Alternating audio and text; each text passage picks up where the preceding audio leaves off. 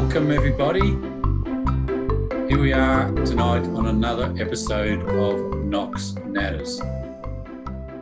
I'm pleased to welcome Des Palmer tonight, one of our Toastmasters members and one of the committee members that helps out with new members. Welcome, Des. Thanks a lot, Damien. It's really great to be here. I'm looking forward to this. Yeah. Des tonight is going to join us and speak about one of his favourite pastimes. He's going to talk to us about birds. Now, I'll just elaborate. He's going to talk about furry birds, not birds as in general. So I just wanted to make sure we're on the right subject before we go talking about birds. So, Des, w- welcome again. Thanks, Damien. I'm very, I'm very interested to know how did you get involved in birds? Where did it all start and, and at what age? All right. Look, thanks a lot, Damien. Uh, look, really, I, I can't remember a time really not being interested in birds, to be honest, and, and animals. Um, so it must have happened very, very young. Um, and how I started was um, my dad got me interested, but also my grandmother, because we live with uh, my grandma and grandpa, my pa. And my grandmother um, encouraged me a, a love of nature. And I remember as a very small child, she said to me, There's a person who loves animals can't be that bad a person. And that that, that really struck me. And um, I can't talk about myself, but I think most of the people that I meet who love birds and animals, I put into that category. So, yeah. Great, great, Des. So we've we've learned a bit about your bird watching through your Toastmasters speeches over the past twelve months. I think you've been involved in, in Toastmasters. Um, and I must say myself, I've learned a bit about some red-breasted birds and, and things like that. But yeah. Have you been a bird watcher your whole life? Or you mentioned earlier you, you got involved with your, your grandparents and the kids. But at what point of time has it really taken you through through your age? What sort of time period did you really say this is really interesting and it got you involved? Yeah, good good question, Damien. Um, look, I as I said, I, I can't remember a time not being interested in birds, but in honesty, there was a period of time between 16 and say 26 um, where, as we spoke about before we started talking, there were other interests came involved. Things like beer and other types of birds, Damien, that you referred to, which are more complicated. but that did uh, impinge on my uh, focus in that time for that 10 year period. But I think once I got married and had children, I, I, found that I wanted to go back to it. And in all honesty, like the last 15 years, I think I've made up, I'm more than made up for lost time. I've just, look, you'd have to probably call it an obsession, really. Um, yeah, it is an obsession, really. Um, I, I, I, write a, a monthly uh, bird column in our uh, our local paper. It's it's not a like a leader type local paper. It's um it's called the Basin and Boronia Community Newsletter.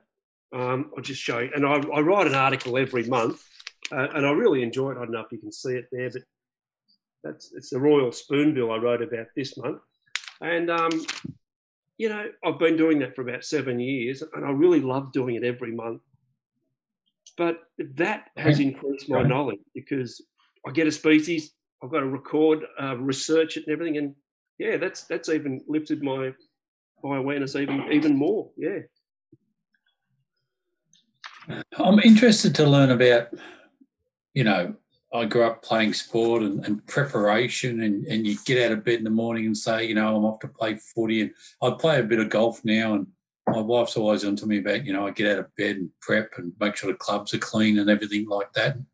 What sort of preparation goes into bird watching? Do you put on your gear and you got your binoculars, or what? What sort of happens? Damien, it's oh, it's hard to explain. It's sort of I don't know.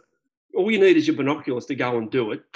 but I, I just feel like I'm I'm in that mode 24 seven. Like I could walk out my front door now with my binoculars, especially with this new 25 kilometre limit, and I and I could just go somewhere and birdwatch. Um, you, are always, I suppose, to elaborate on that, you don't need to repair so much your equipment, but you're always hoping to see a bird you haven't seen or see a really rare bird. Because another thing you've got is called a life list, and that's the species that you've seen in your lifetime. Now, I think my life list is, Damien, it's 430. Now, there's 820 species, 850, I think, recorded in Australia. So I'm not even halfway. Wow. And I've been doing it all my life. So Fantastic. Yeah.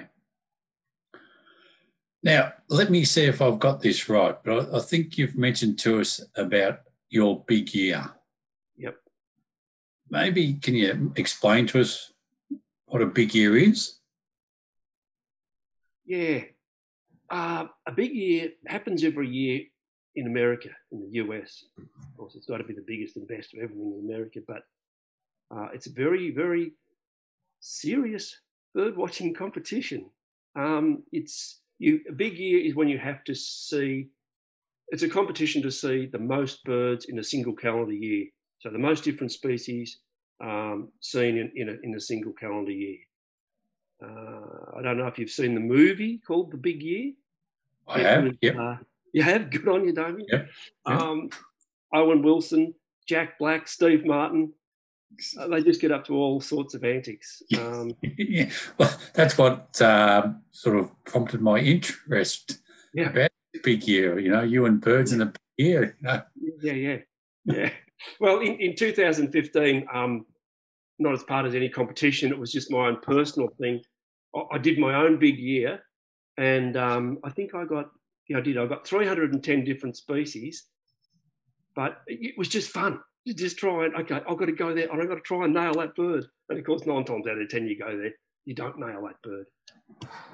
But look, to, to put things into perspective, the Australian record is set by a guy called Sean Dooley. Now, this guy is next level. He's the president of BirdLife Australia. When his mum and dad died, he got his inheritance and he blew it almost in a whole year. He travelled all around Australia. And like, I mean, by travelling all around Australia, mate, I think he went to Broome five times from Melbourne. Wow. Just he'd hear there was a bird there, he'd fly up there just to get it, because they get a lot of um, really rare rare species in Broome. So yeah, so he got 740 species. So it makes my 310 pale into insignificance. I mean, this guy's just crazy. How is that documented, Des? The, the 740 birds. How's that documented? Just by the honesty system. He says he saw it, so he saw it. Yeah, there's no, he, he doesn't have to pho- photograph of everything. So look, you could cheat, but you know, as uh, Owen Wilson said, who'd want to be that? Who'd want to be that anal opening that cheats? So you don't cheat. I'll play golf. I'll, I'll oh, you wouldn't cheat at golf, some, I'll play golf with some blokes that can't count. So bird watching does it. oh, look, I've got a couple more questions for you. One for you. Yeah. Yeah. One I'd really like to ask is, if I want to get into bird watching, what does it cost? Okay, okay, Damien.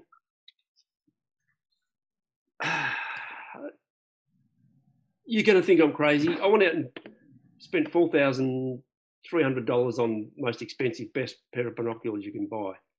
They're called Swarovski. Wow. Okay. It's the same ones that you know make ladies' jewelry and the uh, crystal glasses and things. Now that's the best best set of binoculars you can buy. But for eight hundred dollars, honestly, you can get a pair almost as good. I mean, these really good ones I've got are crystal clear, but the quality comes when you're in poor light, so that the okay. inferior lenses won't hang on in poor light and you can't see the birds as well. But honestly, for eight hundred dollars, um, you can get a really, really good pair of binoculars. I don't know if that sounds a lot. Doesn't sound much to me. that, that's pretty cheap. And what then you have to know, look up, I suppose there's some websites you can look up on where the birds, what time of year and things like yeah. that. Yeah, yep. there's Damien, there are two um, field guides um, that were published as books, but they're now apps that you can download. They've got every single species in Australia. They've got all their calls. Um, so you can hear a bird call and then you think it's that species. Oh, yep, that's it. You marry up the call up. It's just, and it's on your phone. So, so it's pretty easy. Is, is there a, is two, I've got two questions for you, Des. Yep. Is there a difference between a male and a female call, and can you do either? Um, is that an invitation to imitate some calls? I, yeah, I wouldn't yes. like to go there. Um, look, it, it's very, very like, uh, yeah, males and females can have different calls. They can. The, the, I don't know if you're aware of, you know, the whip bird. You know that I'll do one for you. They go. Oh yeah. Well, that, the whip bird is always the male and the female calling together. So most people think it's just one one word, one bird, but it's actually the male and female that gives the entire call. But that's okay. just one species. That There are the calls for each species can do your head in because some of them have maybe a dozen different calls. Fantastic. And if you don't know what one is, then you don't, you know, you don't, you don't get that bird. You don't know what it is. Okay. Okay, so do you have a favourite bird? Oh, Damien, look, you're opening up a can of worms there. Oh, oh, this could take 20 minutes to answer, but it better not, or it could take 20 seconds. So I've gone for the 20 second answer just for you, Damien, to alleviate your boredom. Um, look, number one, uh, it's probably not in any order, but number one, I'd have to say the sooty owl, which is an extremely, well, it is rare, um, but it's probably more common than people think. But it's just that they're very, very cryptic and very hard to find. I've seen three in my life, all uh, in the Dandenongs, right here. They are in the Dandenongs. Um, they're all up the east coast of Australia, but they're very, very hard to get. I've met a couple of really, really good bird watchers who's never ever seen one, and they say, "I don't care. I'm not even looking for them anymore because they're just so hard to find." So that's probably number one. Number two would probably be a bird called the Terek sandpiper. Um, this guy comes to Australia. He's one of the migratory waders. He visits from, I think, I think it's central Russia or southern Siberia. And he's actually got an upturned bill, which looks really weird. Um, I've got a bit of a thing for birds with upturned bills. Um, but yeah, the Terek sandpiper is extremely rare in Victoria. I have seen him once in my lifetime at uh, a place called Stockyard Point um, in Western Port Bay.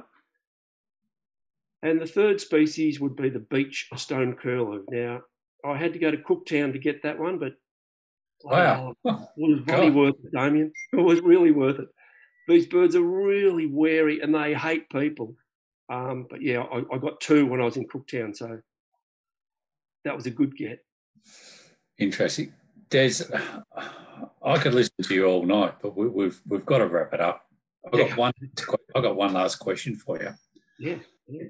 What advice would you give someone wanting to to start bird watching? You know, we've mentioned about the binoculars, but yeah, I imagine you're sitting out in the in the wilderness for hours on hours. Do you need to pack something? Is there a favourite bar you need to take, or a coffee, or mobile phone? What, yeah, no, I just yeah, look, I just make sure I've got my binoculars, obviously. Uh, I just take a water bottle and a bit of food. Um, but yeah, the probably the biggest thing you need is uh, patience. Uh, there was a guy in the Old Testament called Job.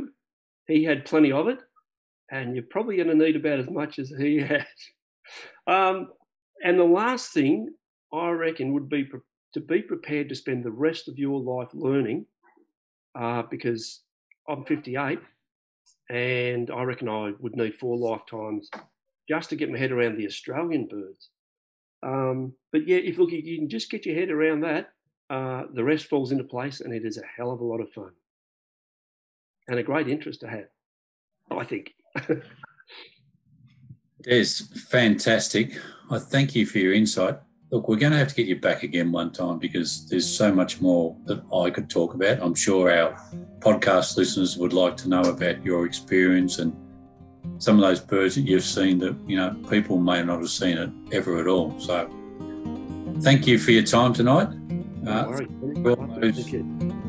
Thank you to all the, the members and other people who joined the podcast, and hope you learned something about bird watching. Over and out. Good night.